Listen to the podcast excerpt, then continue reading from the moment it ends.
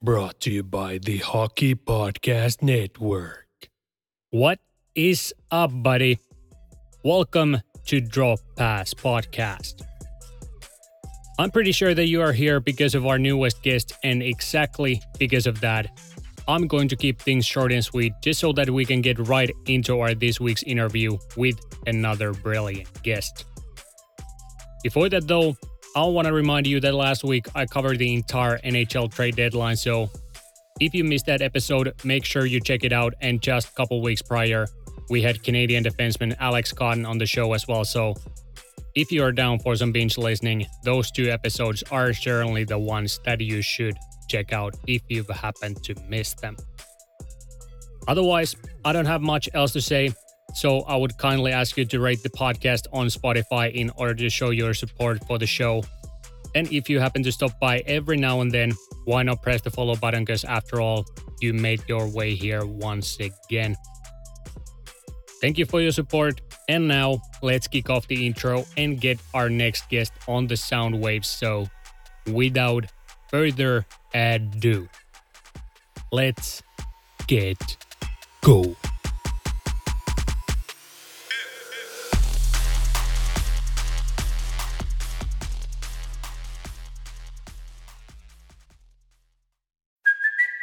It's Kaley Cuoco for Priceline. Ready to go to your happy place for a happy price? Well, why didn't you say so? Just download the Priceline app right now and save up to 60% on hotels. So, whether it's Cousin Kevin's Kazoo concert in Kansas City, go Kevin, or Becky's Bachelorette Bash in Bermuda, you never have to miss a trip ever again. So, download the Priceline app today. Your savings are waiting. Go to your happy place for a happy price. Go to your happy price, Priceline. NBA fans, it's time to bring the hoops action to the palm of your hand with DraftKings Sportsbook, an official betting partner of the NBA.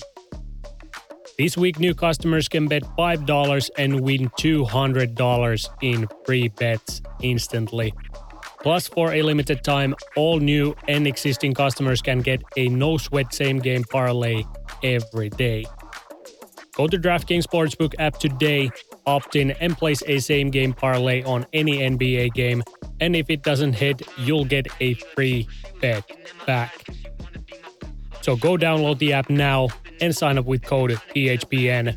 New customers can bet $5 on the NBA and get $200 in free bets instantly.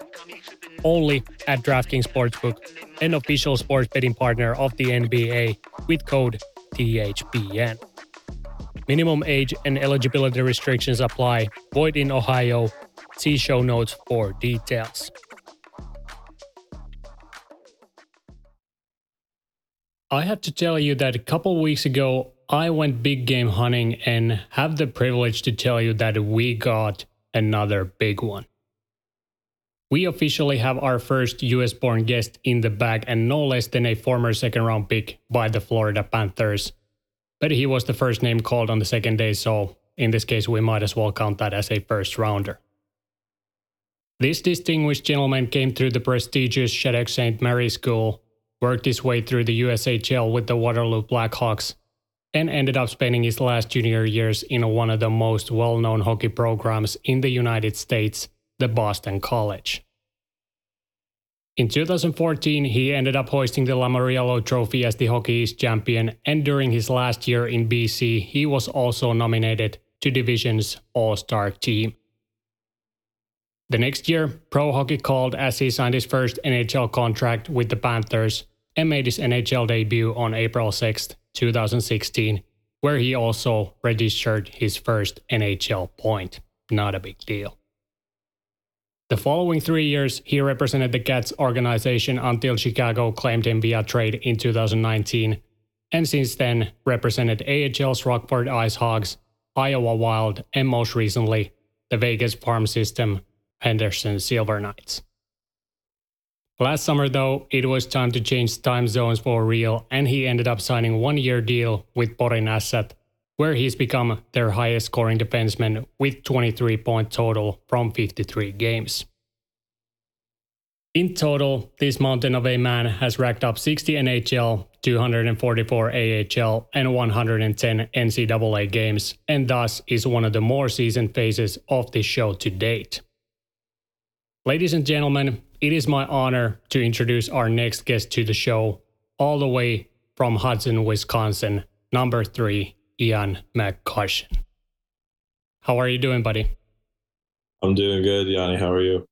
I'm good. Thanks for coming on. How have you settled to European lifestyle? It's been great. Um, I came over to Finland later in August. Um, I didn't sign my contract until the first or second week of August because I wasn't sure what the North American landscape had in store for me. If I was going to go back on an AHL contract or if I was going to get an NHL two way contract. And I was kind of tired of waiting and uh, just being six years pro in North America kind of seen and, and done everything that I thought I could at that point. And the opportunity of making the NHL was more of a distant reality at that point. So, team in Finland reached out, Pori, and then the team in the Czech League reached out. And the decision was actually pretty hard, but I knew a couple players that were from Pori and or played in Pori, and they said really good things about it. So it made the decision really easy. Okay. What were the first differences that really stood out to you? Uh, the time zone, the language, uh, just the culture too. Just being being from North America, obviously, Minnesota is probably the most similar to Finland, but it's still a it's still a cultural difference in terms of how people interact with each other and even the driving, the rules and regulations of driving, and little things like the grocery store are a little bit different. So just uh, it took me probably two or three weeks to really fully adjust to uh, the European lifestyle. Well, you guys have six North Americans on the team now that Cody Porter was acquired to your crease. So has that helped the transition? It's been great. Um, yeah, I couldn't I couldn't imagine coming to a place in Europe for the first year and not having at least six or seven North American speaking or English speaking guys. That helped the transition really well. And we had one player that was here last year, Eric Barash.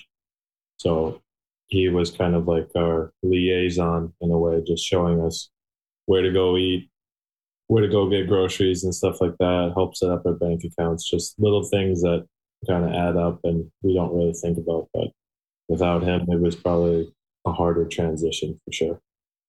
Well, First, I want to introduce you to our fans as a player before we move to more in depth details with your career. And since I wandered upon a funny description of you, which states defensive defenseman with limited offensive upside, better player for real life than fantasy hockey.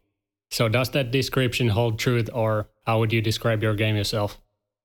I don't think that's a fair description, maybe that was my playing style in North America. That's maybe what they wanted me to be or play as. Uh, as you know, I'm a I'm a taller defenseman and um, a bigger body, so they probably thought of me as just a, a physical guy with great defensive structure. I've always had a really good defensive aspect to my game. Uh, defending always came easy, but I knew I had more to my game than what some people believed. So just getting an opportunity to showcase those talents was obviously something that I wanted to do as well. So I think the European route definitely helped with that aspect. Well, that's good to hear. You also scrapped quite a few times in your career, so could it be said that if the situation demands it, you are down to throw some haymakers as well? Yeah, absolutely. Um, I'm not. I'm not afraid of uh, afraid of fighting. And obviously in North America, it might happen a little more than in the European European teams. But there's been a few opportunities this year, but um, it didn't work out. Whether it was there was a game in the IFK, hit a player, and then I actually tried to fight first game in IFK, but I grabbed the wrong player, I guess, and then there tough guy tried to come after me the rest of the game, but we only had six defensemen, so I wasn't able to to do that. The coach told me not to do it. I think he actually went to he plays in Kärpät now, so we're done playing them, and I think that's it for me. Okay. Then I would like to jump to the actual beginning of your hockey career since it has become a custom to ask our guests about their roots. So, what led you to hockey and has it always been the number one choice for you? Yeah.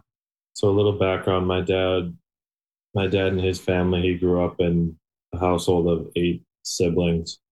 Uh, and all the all the boys played hockey up until high school, and they would go and play outdoor hockey like they do in Finland, where they would play street hockey. So they were always active and wanting to play the game. Didn't pursue a, a career in college or professional. Actually, a question I need to ask him why didn't he do that? But um, nonetheless, when I was really young, I was just drawn to the game for some reason. I can't speak on why, but uh, since I was three years old, it was something that I always wanted to do. I always wanted to play hockey. It was the only sport that I truly had a passion for. I, I played football, American football, sorry, uh, soccer, baseball, lacrosse in high school, but um, I didn't have the same didn't have the same passion for uh, those other sports as I did with hockey. Okay, what was the first team that you rooted for as a kid? The Detroit Red Wings, actually. So in the late '90s, late late 1990s and early 2000s, they were the team to beat. They had Hall of Fame players Nick Lidstrom, Zetterberg, Datsyuk, Holmstrom. Just they were a consistent playoff team and Stanley Cup favorites every year. And up until 2009, they were, yeah, they were by far my favorite team, even though I went to majority of the Minnesota Wild home games as a kid. Uh, I went to their first home game in 2000 when they played Philadelphia, and I just remember the atmosphere in the crowd, and it was something that I wanted to aspire to do. Uh, I remember telling, I think my uncle or my dad at the time, I think it was 2004, 2005 when they had the lockout. It was that following season. I was like, I'll, I'll play a hockey game for a hundred dollars a game. Like I, I don't need that much money. And he kind of smiled and, mer- and uh, smirked at me. He was like, "Yeah, I think they make a little bit more money than that." So it was like a, a child naiveness to really know how much hockey players made at the time, but I didn't care. I just wanted to, to be one of those guys on the ice. Well, when I first glanced at your hockey stats, I couldn't help but notice that your top point getter in Shattuck, Taylor Cammarata, had 170 points in 58 games, including 92 Genos. So I gotta ask, what was that circus like? It was crazy. Uh, that was probably the most fun year of hockey I've had ever. Um, so Taylor, Taylor and I actually played together two seasons before that. We played for a travel hockey team out of Wisconsin. We were called the Wisconsin Fire. So you had to have a certain amount of players from Wisconsin to only to be considered a Wisconsin team because the state of Minnesota wouldn't allow travel hockey teams at the time because they were really pushing for uh, high school hockey and the development system of just playing for your local your local city and stuff like that. So we would we would go around to Chicago, Detroit, Toronto, and play teams from all over the country and kind of get exposed to the competitiveness and the high skilled players at your age group. So playing with Taylor at Shattuck, it was almost second nature because we already had the the familiarity with each other. But hockey was just super easy. You pass the puck to him, or there was also a really good other player called Nathan MacKinnon that played there as well. So um, yeah, they made they made hockey really easy for a defenseman like me. Yeah, I was just about to mention that there was also a guy named Nathan MacKinnon in the squad as well. So I might as well ask, how was he like back then? He was a child prodigy. Um, so we were 14 years old at the time, and he already had like the the structure of like a man's body. He was super fit. He was super jacked in terms of like muscular build. Didn't look like a typical 14 year old. And he just had the drive and the passion to be like the best player. I think he missed out on 10 games or something because he went back to Nova Scotia for like Canada games or something. So he would have been up there with Taylor for points probably, but he uh he had to go home for like I said, like 10 games that we had during that season. I think there were, I can't even remember how many points there were between them. maybe like 40 or 30 points. But yeah, they scored four or five a night, and we were lucky to get two or three just based off of second assist. So it was hockey was really fun then. Yeah, I can only imagine. Well, then next year you moved to the USHL and suited up for the Waterloo Blackhawks. What was the transition like to a tougher competition for you? It was really tough. You're going from U14 to an under 20 league, you know, with an unlimited amount of 20 year olds. So, in terms of like maturity, my body was ready for it. But I think I had to practice that first month and a half before I even played my first game. I don't think I played until November. And when I got in, it was super exciting. Um, something that you always dream of is playing at the top levels and playing against the best players. And I kind of I embraced that opportunity a lot. I think I played pretty sound and just use that adrenaline adrenaline as a 15 year old kid to uh, to play your best. And correct me if I'm wrong, but you guys played also against the USNTDP squad. Yeah, correct. Yeah, they played in the same league. Yeah, the under 17 and under 18 team both played in that league. Was that ever an option for you? Yeah, it was. Um, so being 15, that following or that spring of my first year in the USHL with Waterloo, they had the tryouts for the under 17 team. And I got asked to go to, it's called the uh, Select 40 camp. But the coach, the coach in Waterloo at the time didn't think that was the best opportunity or fit for me. So in the end, it worked out, but um, I didn't end up attending that U.S. national team tryout because I already had a really good situation in Waterloo. I was playing a lot, and it works out for let's say like four out of eight defensemen that go there, and just the the math probability. I had a better situation in Waterloo, and I didn't think that I needed to go to the the national team. Okay. But you were also drafted to the OHL in 2011. So did you ever consider that possibility, or were you set for the collegiate career right from the get go? Uh, to be honest, I I didn't really think about the OHL as a as a real opportunity. I think I was drafted to Saginaw, so a team in the U.S., but I didn't really think of it as a as a viable option for myself. And even at the time, I wasn't really thinking about playing college hockey. I was more or less just wanting to play where I was and just enjoying that. Well, you spent the next few years there, took part in the top prospects games two years in a row, got nominated in the first All Star team during your last year, and served as a captain. So, what kind of memories do you have from those days? I have great memories. Um, just from my first year playing with uh, some good older players at the time. Um, played with Jacob MacDonald, who's playing with San Jose now. And then that following season, we were a little bit better. We had a, a good core of older guys. It was my second season, so a little more familiar with the league and being more comfortable and confident.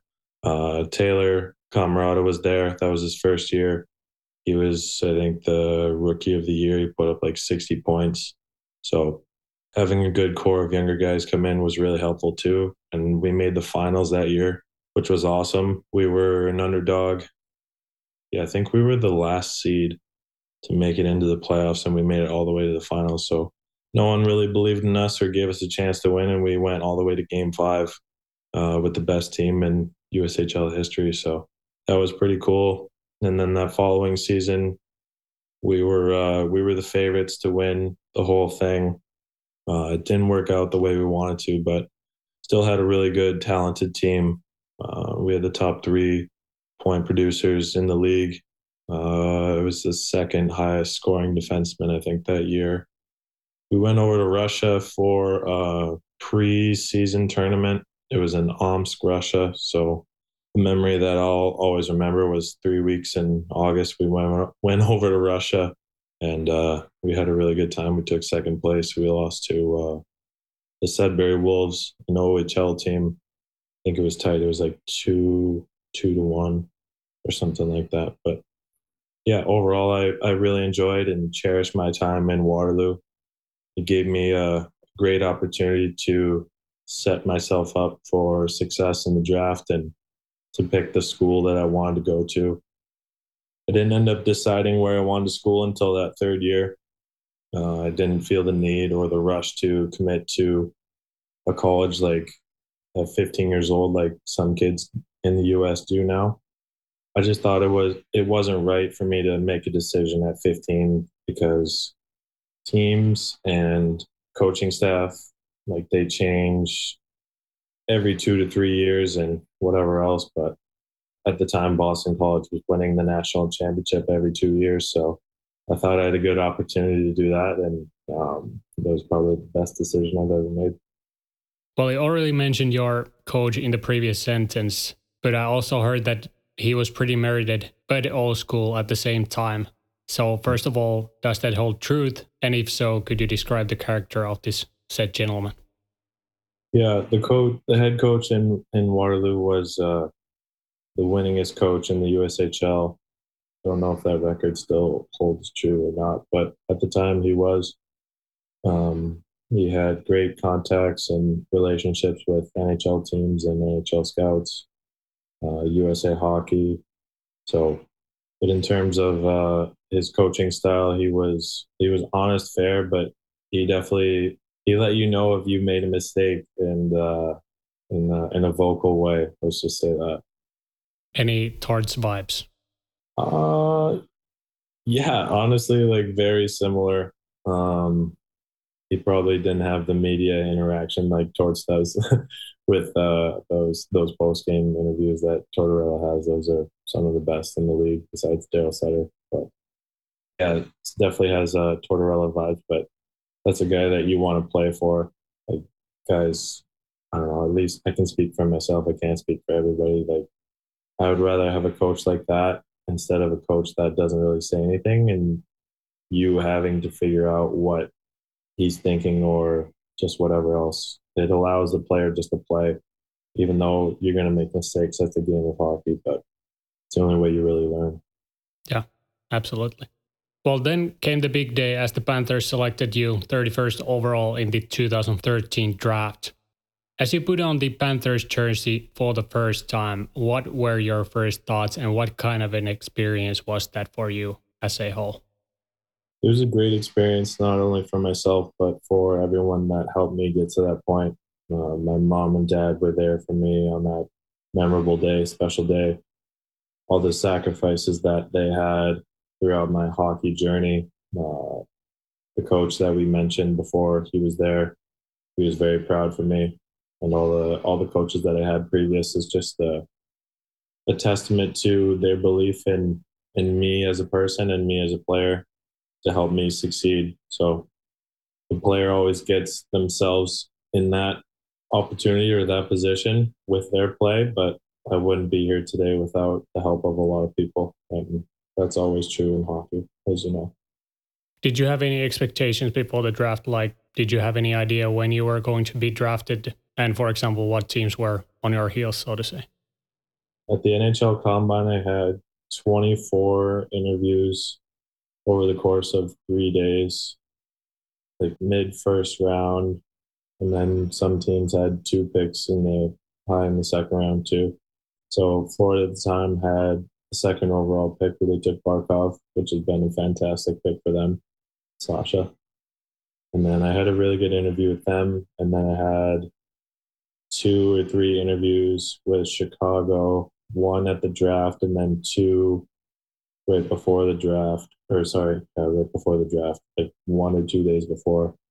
So I was thinking maybe I would go there or Anaheim, but then they took Shea Theodore, which has been a great pick for he was a good pick for Anaheim. They gave him to Vegas. And then Ryan Hartman, I think, was the 30th pick that year for Chicago. So two decorated NHL players, and you can't blame those teams for, for those picks. But would I say I was disappointed not going in the first round? Of course. I think any kid would in that position would say that they were a little disappointed. But at that time, I was just super happy with being picked, going to Florida, and like the the younger core of players that they were having in their drafts the last two or three years.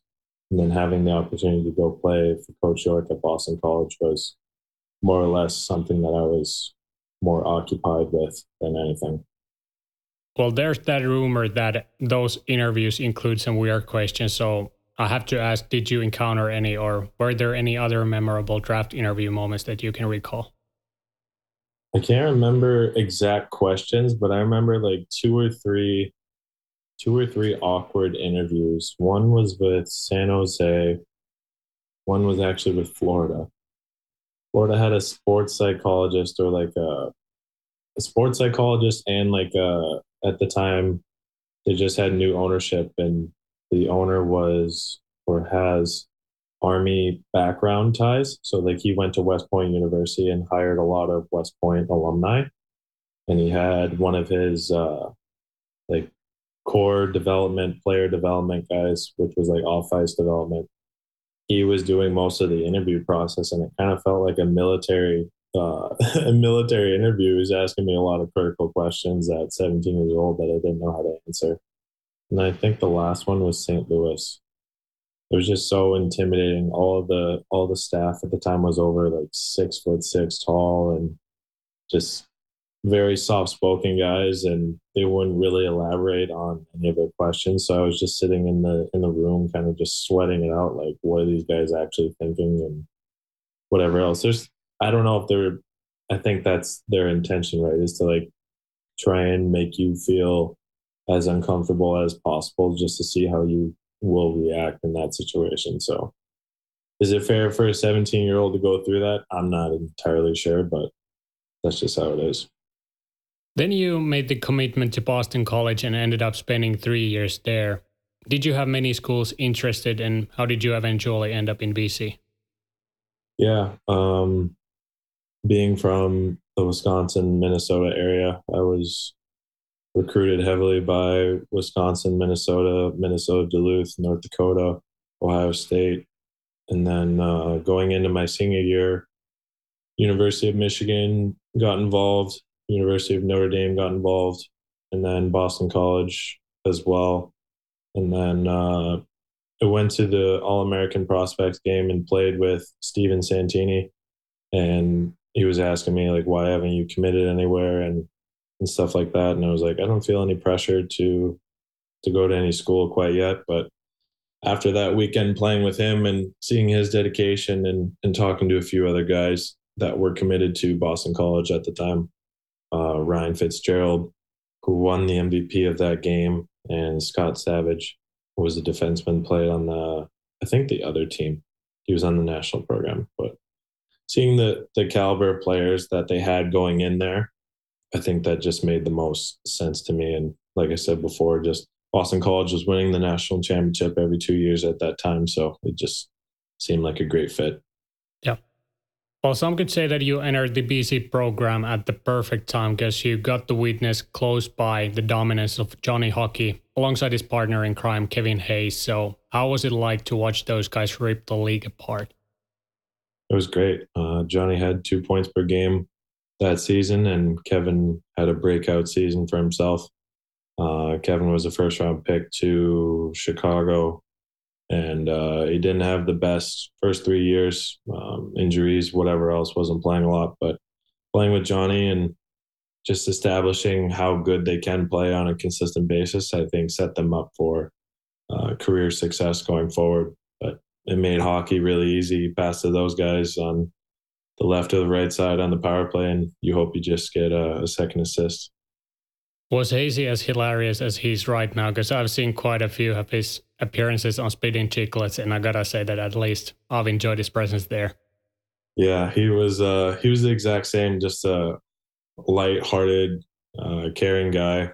Like to like to joke around and um, just make guys feel comfortable in the locker room not really a prankster per se, just uh, just overall really funny guy. So seeing Kevin now just kind of reminds me of the same Kevin that was in in school. So it, it makes sense why he's such a, a fan favorite for that aspect. He's very charismatic and uh, charming in that way.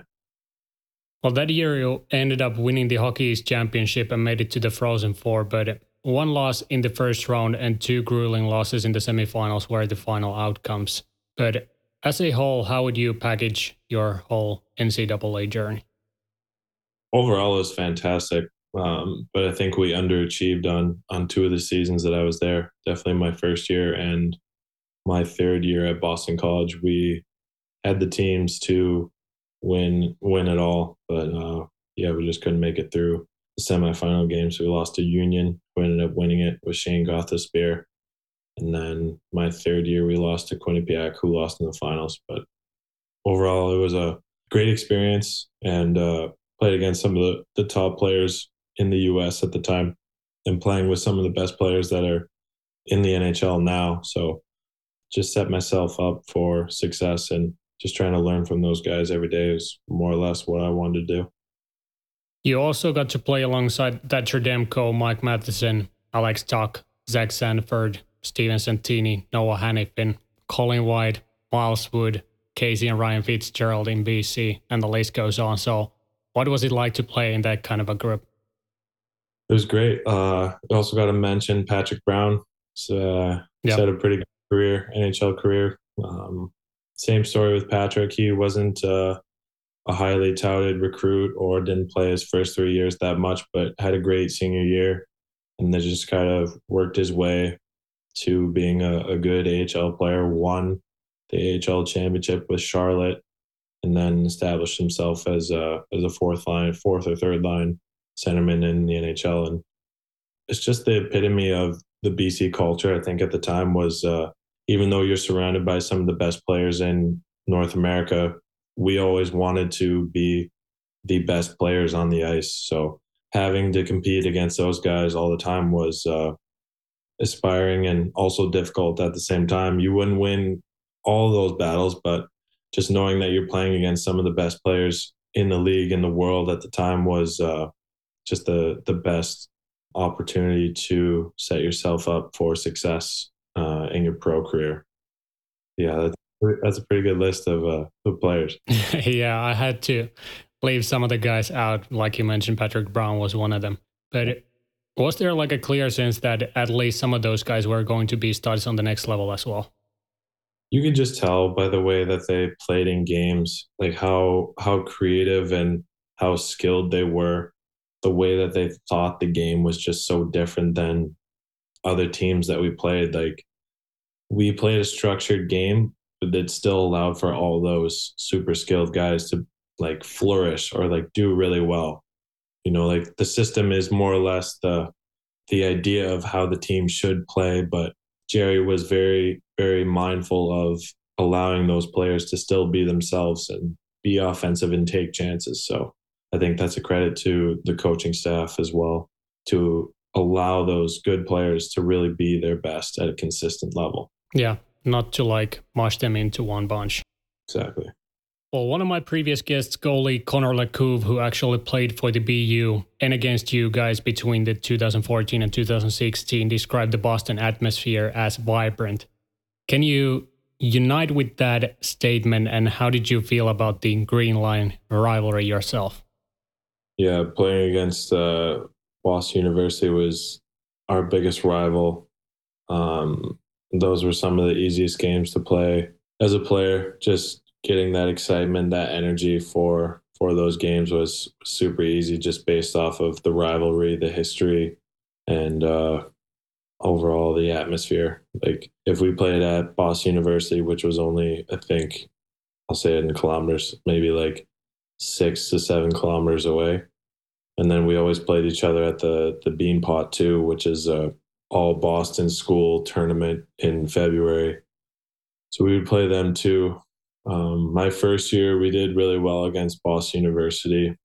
Second year, they had Jack Eichel, so it made things a little bit challenging. Uh, they beat us, I think, yeah, every time that we played them. And then that third season, it was a lot tighter, but I think we got the best of Boston University that year, and we beat we beat Boston University in the Beanpot Championship my third year. Alex Tuch scored the overtime winner, one nothing at TD Garden, seventeen thousand people cheering us on. So that's definitely a memory I always remember too. Was was that game? You also had the privilege to represent your country in the U20 World Championships in 2014 and 2015, and were part of one of the most stacked US teams that we've ever seen, featuring names like Matthews, Larkin, Werenski, D'Angelo, Schmaltz, Carlo, Milano, and Compher, among many others once again. So, what those experiences gave you personally? It was great just to just to know that you that you are in that uh, select group of let's say 20 to 25 players in the US that you're the best at your age group. So knowing that was obviously a huge accomplishment and then just being able to represent your country and trying to play the best that you could was was something that I took a lot of pride in. The teams that we had were were super stacked that first year. We had Connor Carrick, Brady Skjei, Jaccob Slavin, Pesce, uh, Stefan Matteau, Riley Barber, Andrew Copp, Hudson Fasching, Jack Eichel. I think he was an under Jack was an underage. He was playing for the national team that year. Vinny Hinostroza, and I'm sure I'm missing a few other guys too, but very star studded. And then the next year, like you mentioned, by far one of the best teams that the U.S. has ever assembled. But we uh, we came up short that year in in Montreal. Um, we got stacked up against a Russian team that year that uh, that kind of gave some trouble, and they scored two or three on the power play and just gave our world championship hopes, or sorry, world junior hopes, um, cut us short. Well, I was just about to ask you, did you ever look, or do you ever look back at those teams and be like, man, I was part of a pretty good teams? It's definitely something that you reflect on now. Being a player, was still playing, but like looking back and taking the time to look back and reflect and like I said, just knowing that you were a part of a team like that, how hard it is to be a part of a team like that. But you also wish that the teams that you were on went a little farther or at least got a medal for for the country respectively. But yeah, just knowing how how difficult it is to really make that team is is kind of a testament to how good the players are in the US and and how tight it is just to make a team like that. Yeah. Then you made the jump to pro hockey and got your first taste of NHL action in your first year. What was the feeling like when you stepped onto the ice for the first time and how would you describe the first year experience? Like was there a big learning curve or did you settle in quickly? Uh yeah, so it was at the end of my first season pro. Um, I spent pretty much the whole season with the AHL team that year, which was located in Springfield, Massachusetts. Um, we were we had a super young team in in the AHL, so we weren't accustomed to winning, and the culture probably wasn't the greatest that it needed to be at the time. But as young players, we got to play a lot, and as you know, sometimes that might be the only remedy or cure as to figure out the pro games just by playing through experience. So that allowed me to play my first few NHL games and then just reminiscing on the first NHL game. It's it's honestly it's hard to put into words that that feeling. Um, it's just like everything that you worked for your entire life like came true, and it's it's almost like a euphoric feeling like you're so happy, you're so joyful, you really can't believe that you're there. And then your parents are there, your family's there, and you get whatever, like a hundred, 200 text messages from every kid that you played with growing up, just being like, can't believe you made it, knew you'd make it. All the coaches that you had growing up, just being like, knew, knew I saw something special in you and happy that you were able to achieve this dream. And then going back to like capitalizing on on the opportunity or just knowing if there was a jump in the NHL. There's definitely a big difference from the AHL to the NHL in terms of just how smart the players are in the NHL. There's not really misstructure or mispasses or whatever else. Guys are always in the right spot. They're super good defensively. So everything has to be 100% your best every single shift. And when someone tells you that there's an easy game in the NHL, it's just not true at all. It looks really easy on TV, but when you're playing the game, it's super fast, and obviously the systems are are what they are. But like I mentioned with the the Boston College things, those skilled players are just on another level. Like it's so hard to defend those guys playing against McDavid, Eichel, Matthews, Crosby, Malkin, Ovi, guys that you watch your your whole life growing up, and you're just like you're pinching yourself in terms of uh, I'm playing against this guy tonight, and it's really cool and surreal. Yeah, I can only imagine. Were there any veterans who took you under their wing and helped you at any points?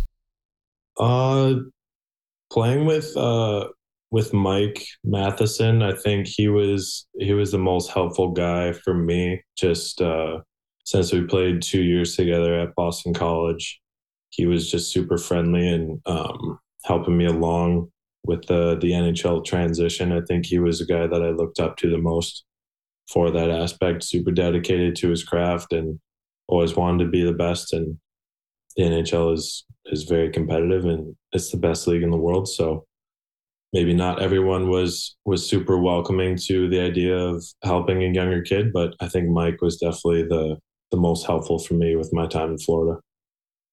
And like I said, you scored your first goal against the St. Louis Blues, which was an absolute race rocket. Do you remember who you scored on and what emotions went through your body when you saw the puck going in? Because you seemed at least fairly ecstatic at that moment by the clip. It was, uh, it was Jake Allen in Florida. I joined the rush on a four on two situation. I was the fourth man up. I shot it far side on his glove and uh, I kind of blacked out from there. I might have might be in the, the NHL record books for the worst celly for uh, the first goal. I just I was just super excited as as you know when you're when you're shooting pucks as a kid in the summertime or you're in practice or you're out on the outdoor rink, you're always imagining what that first goal will feel like and nothing nothing can prepare you for that moment. Just you're overcome with with emotions and joy and just knowing that you were in a position to score and just being able to play in the league is is very hard in itself. But not every player that gets to play in the NHL gets to score. So as a defenseman, I think that was that was even bigger bonus. And then on top of that, uh, in my first game, I, I got an assist. I was I was lucky. It was a second assist. I passed it to Vincent Trocheck, and then Jagr, and then Jagr passed it back to Trocheck. So, fun fact is, I have an assist on Jaromir Jagr's last point in the NHL.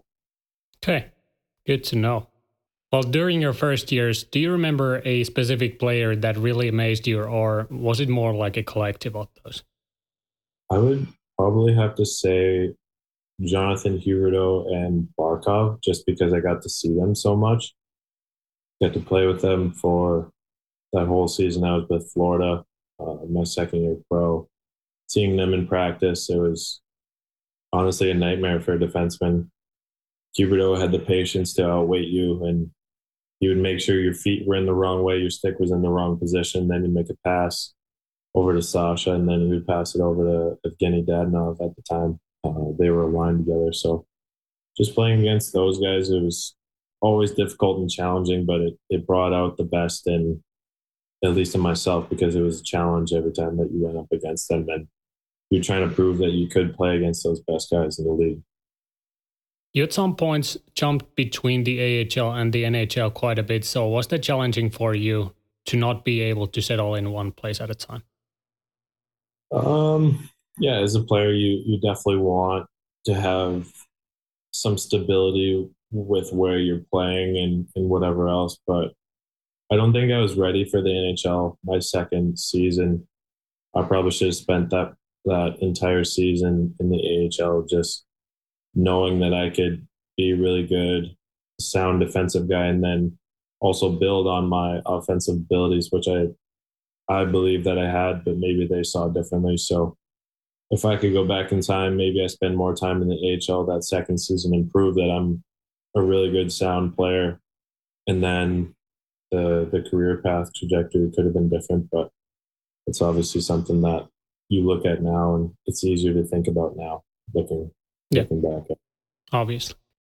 But since I already brought up Kevin Hayes, I also gotta ask his partner in crime, Keith Yandle, like as a guy, because you played with mm-hmm. him in Florida as well. So What kind of guy is it? He's he's very similar to Kevin. He's super easygoing, uh, very funny guy. Doesn't take himself too seriously, and what I mean by that is there's a difference. When before, like before the games or during practices, he was always smiling, cracking cracking jokes, but before the games, he was super serious and dedicated to his game. So he had that switch of when it was appropriate to be funny and be the comedian on the team and whatever else make guys laugh. But he was still super serious and put up a lot of points along the way. So that's why Keith was he had the Iron Man streak for know, what was it, maybe a month or two, and then and broke it. So it's a testament to Keith and how he prepared for the game. So probably helped his longevity too, just making the game so much fun. Then in 2019, you were traded to Chicago. Did that move come to you as a surprise, or were there rumors about it before it actually materialized? So going in, that was going into my fourth season. Um, I was coming off of I had a surgery that off season. I think it was groin surgery, groin repair surgery. They call it core muscle surgery in the U.S. And I had a tough summer recovering from that. I was having complications, so I wasn't feeling very good with how I was skating on the ice and able to train. So I went down to Florida early in August that off season just to rehab and train. And still wasn't feeling all that well. And then didn't have the best training camp. Only played one yeah, played one game in that training camp and kind of knew that something wasn't right in terms of how the management was was viewing me. So I think my representatives and myself knew that it was best for a fresh start and a new organization. So I think I'd spent seven games in the AHL that season. At the beginning of the season, got traded for Aleksi Saarela, the Finnish guy, and then had uh, spent the rest of the season in Rockford, Chicago. Got called up for one game. We were on the road in Colorado, and then we flew home to Chicago a couple days later and got sent down. So didn't even have an opportunity to play. Well, currently our last two seasons in North America were spent in Iowa and Henderson. So what were those experiences like? Iowa was a good situation being close to at least home for me, which is the Minnesota, Wisconsin area, which is only three hours away. The COVID season was uh, cut short, obviously, for the whole world, the pandemic, and the reasons that followed for that. Only played 11 games that season. I, uh, I tore my labrum in my right shoulder in a fight.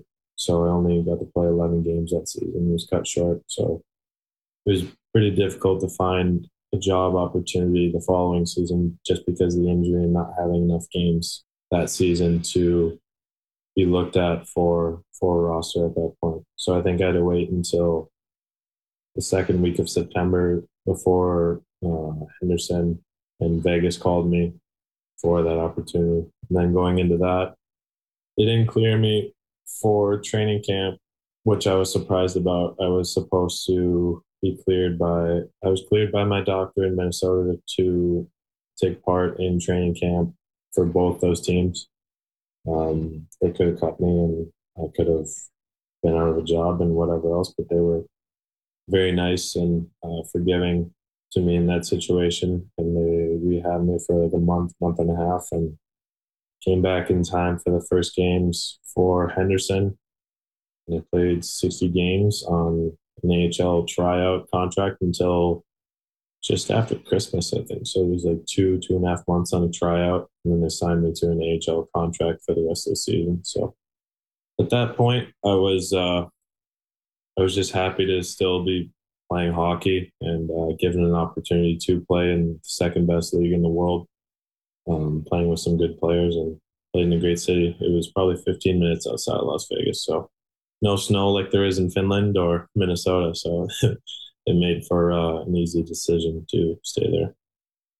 Well, then it was time to change the continent, and you already touched upon this aspect before. But what were the like the main factors in deciding to relocate to Finland?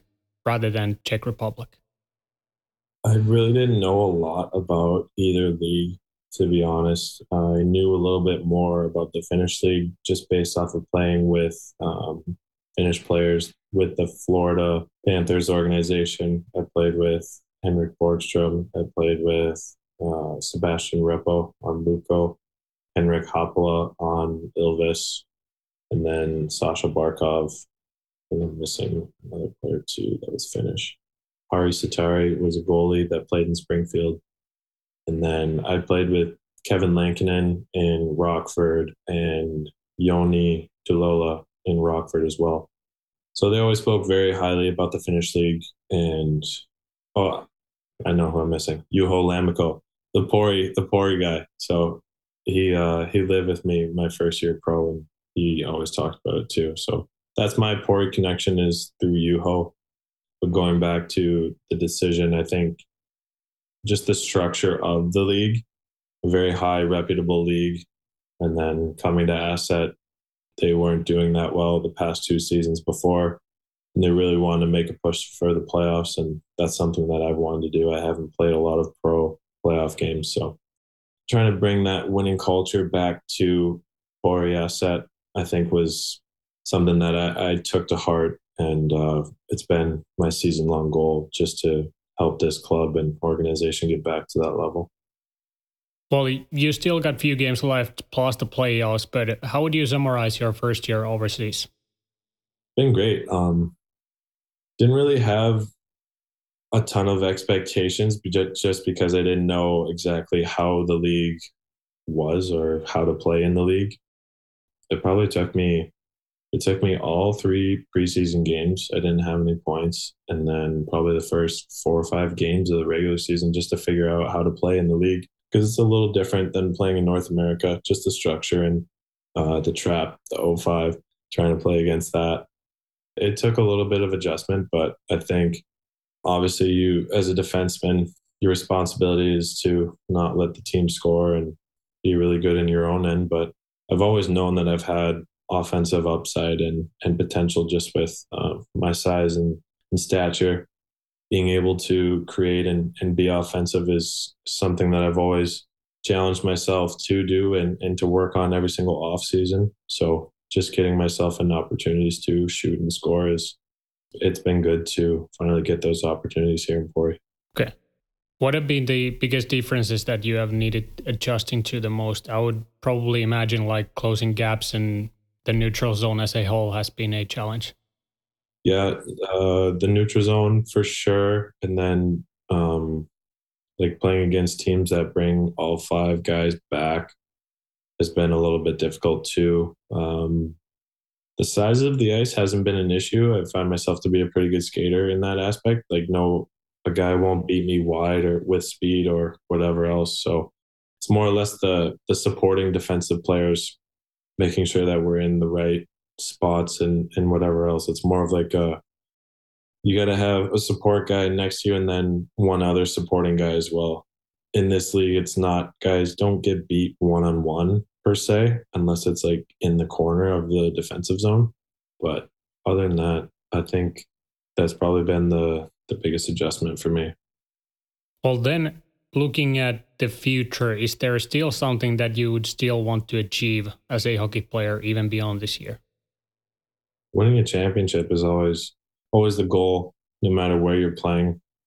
I've always been a very internally motivated player and uh, an emotional player and can be an emotional player. So wanting to win really bad is something that I've always wanted to do. And I've, I've been on teams that have been super good, but didn't find ways to to win. But I've also been on teams that were probably middle of the pack, but we made it to the finals. So finding that right balance of team chemistry and and scoring and goaltending and uh, defensive play is something that that we're trying to find here in Pori. But overall, just looking forward to, like we said, just what am I still trying to aspire for? It's it's still trying to win at any level in any league that I play in. I think as hockey players and competitors, that's all we really that's why we play. It's not for the money, it's not for the accolades or notoriety. Being able to say that you were a champion. I think at the end of the day, that's what it comes down to. Yeah, absolutely. So no difference on the continent. Not at all. It doesn't matter. Okay, well, then the last question related to your hockey career is going to relate to your relationship with goaltenders because I heard that you're pretty good friends with both Thatcher Demko and Cal Petersen. So, is there this symbolic frequency between defensively responsible D man and the goaltenders, or is it just something that has evolved through the years? Uh, I lived with, with both of those guys, so that may be why like I, I'm a little bit closer with those guys. But in terms of like hockey style and whatever else, just because I'm I'm a defensive first player, so like I like to be really good around the goalie and just protecting the goalie. I do protect the goalie, maybe not as much in the Finnish league because there's no fighting, but I like to play hard and tough in front of the goalies, and I think they always appreciate that, knowing that you're trying your best in front of them to help them to see the shots or to box out the guys in front. I just think it's it's a bond that I have with those two guys because I played so well and, and hard defensively in front of them. They respect that I'm I'm doing everything for them to make sure that they that they thrive playing in goal. Makes their job easier. Trying to make their job easier in a sense. Yeah, absolutely. Then last hockey related question will be who is your Stanley Cup favorite this year? Who do you see hoisting the cup? Ooh. Just based off of the numbers, I think it's going to stay in the Eastern Division. Um, the East has had its way with the West this year. The East is super strong. I like the Atlantic Division. I think it's going to stay in the Atlantic, whether it's Tampa, Boston, or Toronto. That's who I think. I can't pick out of those three, but I think it's going to be one of those three. Any other hobbies or pastimes you enjoy outside of the rink? Yeah, I like to golf. Um, I got really big into golf last season, playing in Las Vegas because the weather was so nice year round. Um, was able to play a decent amount, maybe like 10 to 15 times last season. Um, we had a pretty good group of guys that I played with, and I do it a few times in the summer just with with training and skating. It's a little bit more difficult, and then seeing family. I don't golf as much as maybe some guys do in the off season. I like to golf. Um, like to I like to take care of my body, so working out and just being mindful of of what you're eating, you're sleeping, whatever else, just trying to set yourself up to be the best athlete that you can. So that's something that I've always been proud of is my work ethic and dedication to the game. And it's it's allowed me to keep playing hockey and play at the highest levels, whether it's in North America or Europe. Okay. Well, of course I gotta ask, what's the handicap? Not as good as you think. Uh, it's maybe it's maybe a twelve on a good day. So right around there. I'm uh, I'm notorious for uh, my short game, so we'll do we'll do meters because we play meters in Europe from 115 115 meters in to the pin is kind of my my kryptonite. I'm not not as good, so that's one aspect of my game that I need to get better at. Well, then we will head to the last portion of the interview, the fan favorites, the snapshots, and the trifecta.